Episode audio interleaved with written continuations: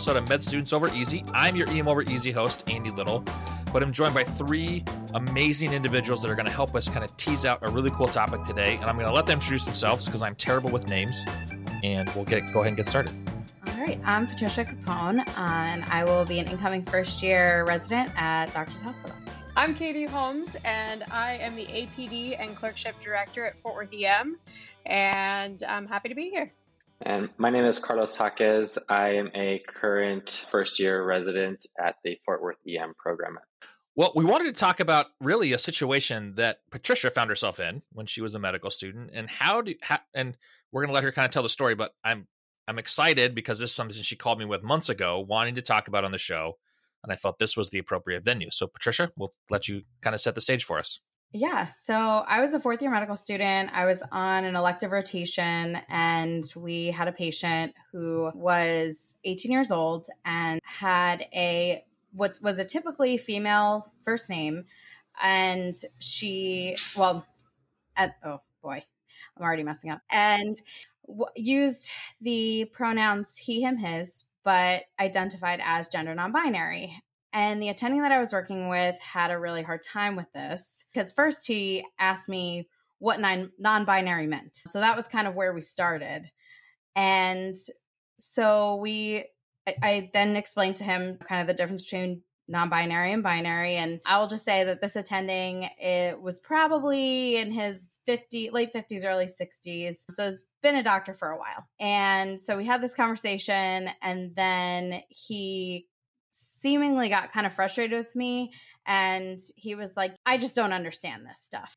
And I found myself as a fourth year med student in the latter half of my fourth year and I didn't know what to say. I kind of I knew what I wanted to say, but I kind of felt awkward about about approaching the situation with him and and kind of respectfully telling him that I didn't think that it was appropriate or fair of him to say that he just doesn't understand this stuff and he wasn't going to deal with it. Now, and now he didn't say anything to the patient when we went to see the patient that was inappropriate or or rude or or anything, but I feel that when you don't truly appreciate the or like meet the patient where they're at and fully understand the patient, it makes it harder to provide appropriate care. And something in my opinion that's so simple as just using the proper pronouns and knowing how to kind of walk into a room and treat people with respect.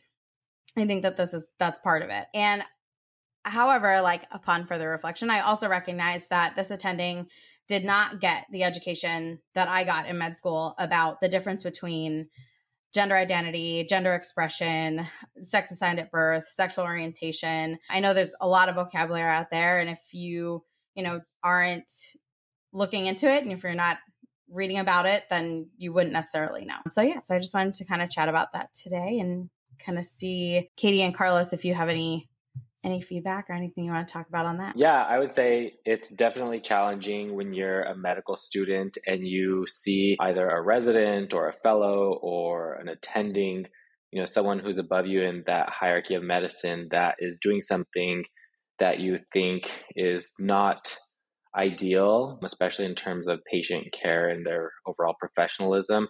But it's challenging because, again, of that power hierarchy, you're concerned about potential retaliation for your evaluation, which has a lot of implications about your education and then residency and your overall career that you've worked so hard to get to to this point. The way that I've come about things like that is really utilizing my position as a student and so, similar to you, I had an attending who was a very old school pediatric physician when I was in medical school, would ask all the kids about sexual activity during their wellness visits.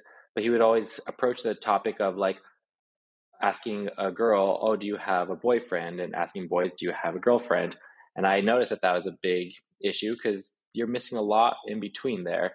And so similar to you, Patricia, I was upset about it, but I reflected on it about how to approach it. And the way that I did it is, like I said, using my position is I just posed it as a question, actually. I just asked him, Hey, just quick, quick question about your wellness visits. Why is it that you always ask the girls about boyfriends and the boys about their girlfriends? why don't you just ask if they have a partner or if they like anybody in their class or something like that? And he wasn't really quite sure. He kind of just gave me a, a little bit of a blank stare. And I was like, well, you know, because maybe some of these kids don't identify as heterosexual. Maybe Samantha over here is very interested in another girl in her class, or maybe they're struggling with their own gender and not just their sexual identity. And if you kind of open up the question in a very open way instead of asking a very targeted heteronormative question, then I think you can have much better dialogue and hopefully, like you said, meet the patient where they're at. And so I think that's a great way to critique people who are above you in this hierarchy is to simply pose it as a question versus saying, hey, you're doing this wrong. Yeah, I think that's great advice. And as a clerkship director at an APD, I think it's important for students and residents to identify someone within the program or the learning environment that they feel like they can reach out to if they are in this situation. And they should kind of declare that early when you're getting oriented on who that person can be. And if they don't, then just at least find someone who you have found as a mentor in your learning environment and just say, hey, how do you think I should approach this? Or this is something that came up. What do you think I should do? And then that way, there can be an opportunity for some private education or just even an opportunity to kind of communicate these concerns. Because, like you said, this education did not happen for most people over the age of 40 that maybe are in trainings or, or practicing. Yeah, definitely. So yeah, that's awesome advice. And that was really one of the things that I did was I called Andy and I was like, what should I have said? But yeah, I think that that's all super great advice. And, and for any med students listening, I think that you just have to feel empowered to say something. And again, posing it like a question is an awesome thing because you can then be respectful about it and make it almost like a teaching moment for your. So, one other thing I wanted to talk about, and I guess kind of do with this episode was kind of talk about the difference between gender identity, gender expression, sex assigned at birth, and sexual orientation, just to kind of give those those people out there who haven't had this education a little bit more of what that what that means. And so I know we have, even though this is med student over easy, I'm sure we'll have some attendings and residents that listen in too. So, Patricia, walk us through that. I think Katie and I can both speak to. We did not receive this education in residency or in med school It was probably introduced to us in residency, and now it's been uh, because we're involved with GME. It's a part of what we do because not only do we have patients that identify this way, now we have learners that identify this way, and so it's really important for us to key in on this. But why don't you walk us through kind of the different variations of what this looks like? Yeah. So I think one of the most concrete things and probably one of the most easy things for us to understand as physicians is sex assigned at birth. So that's pretty self explanatory. It basically is what it says, but where you can, and that's ident or determined by, you know, the, the genitalia that we're born with. So, and there can be three options, although we often only think about two. So there's female, male, and then there could be other or intersex. And we learn about in school the different things that can happen that can give you both male and female genitalia. And and then as far as gender, I guess the the next one that I'll go into is gender expression. So, gender expression is more specifically how a person expresses themselves. So, the things that they wear, whether or not they choose to wear makeup, how they do their hair. And so, their gender expression can be feminine, masculine, or there is also other. And that's a choice that the individual makes. Then there's gender identity, which is how the person identifies. So that is more that has nothing to do with their sex assigned at birth, the genitalia that they possess, and it's all about how they feel, and that's more of an like an emotional mention slash um, feeling. So those are those main three things. So that's why we can't really interchange sex and gender, like gender identity and uh, sex assigned at birth are not interchangeable things. They're completely separate things. And so it is very possible. And I think that was one of the things that was hard for the attending that I was working with.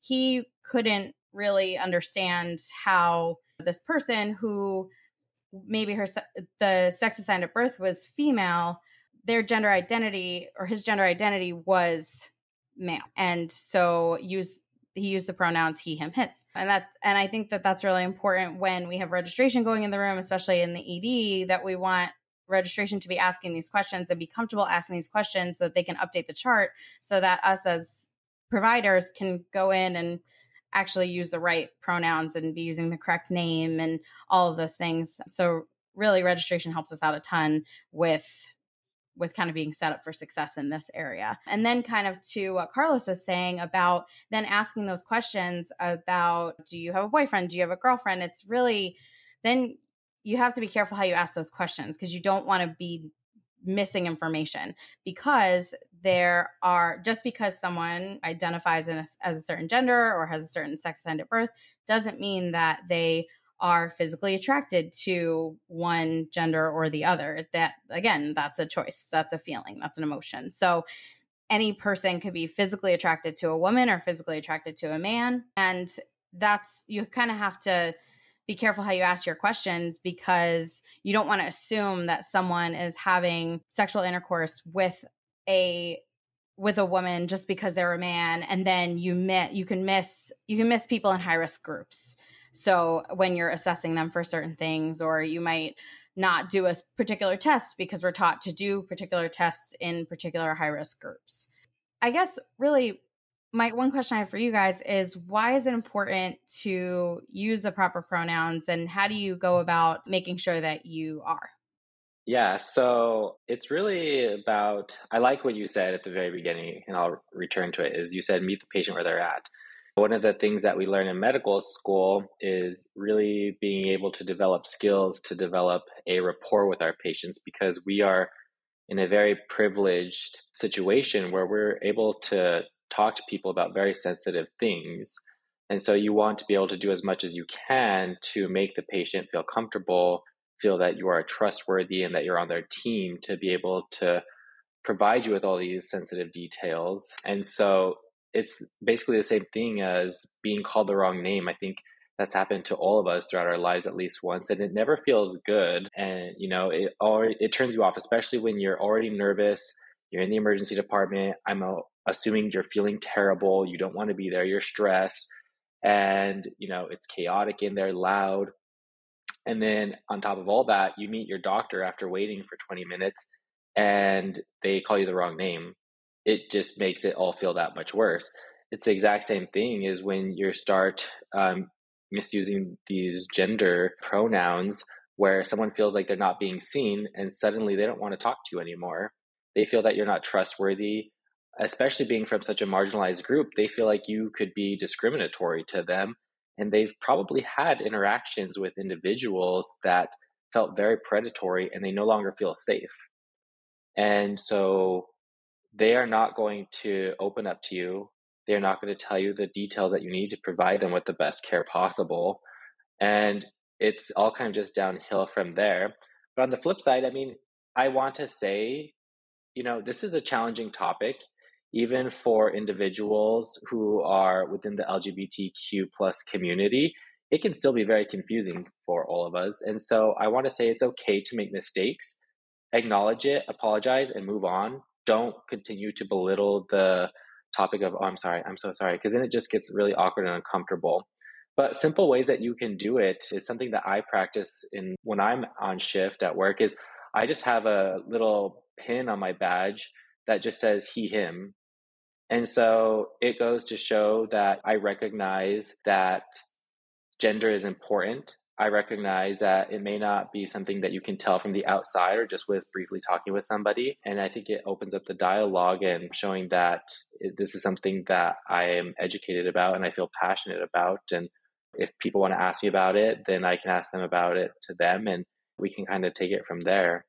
That was good. I don't want to answer because I agree with everything you said. And so I guess the only thing I would want to add on to answer your question, I completely agree with what Carlos said. You have to approach every patient with respect and understand that they're in a vulnerable situation and it is an honor to take care of them. And we work in a county hospital setting and So to me, it's if that's where you're drawn to practice, then that should just be constantly something you work on and strive to be excellent at, no matter what the difference may be between you and your patient. And so that's just always been my philosophy, and it's why I love this job. Yeah, we need to be professional, and this is now part of being a professional is speaking a language that makes our patients feel comfortable to where they can be vulnerable with us and they can open up to us so we can give them the best care possible. And so if you're out there and you're a skeptic, I can tell you when you start talking to patients the way that they identify and in a way that makes them feel comfortable, they will be more willing to do the workups you want, agree with your plan, and feel comfortable in you taking care of them. We did not get deep into this conversation because there's a lot more we could talk about, but I love the teaser that we've just covered in the last 20 some minutes. If you have comments or questions or concerns, please leave them on the blog because we'd love to try to tackle them as a group. And we appreciate everybody hopping on for this segment.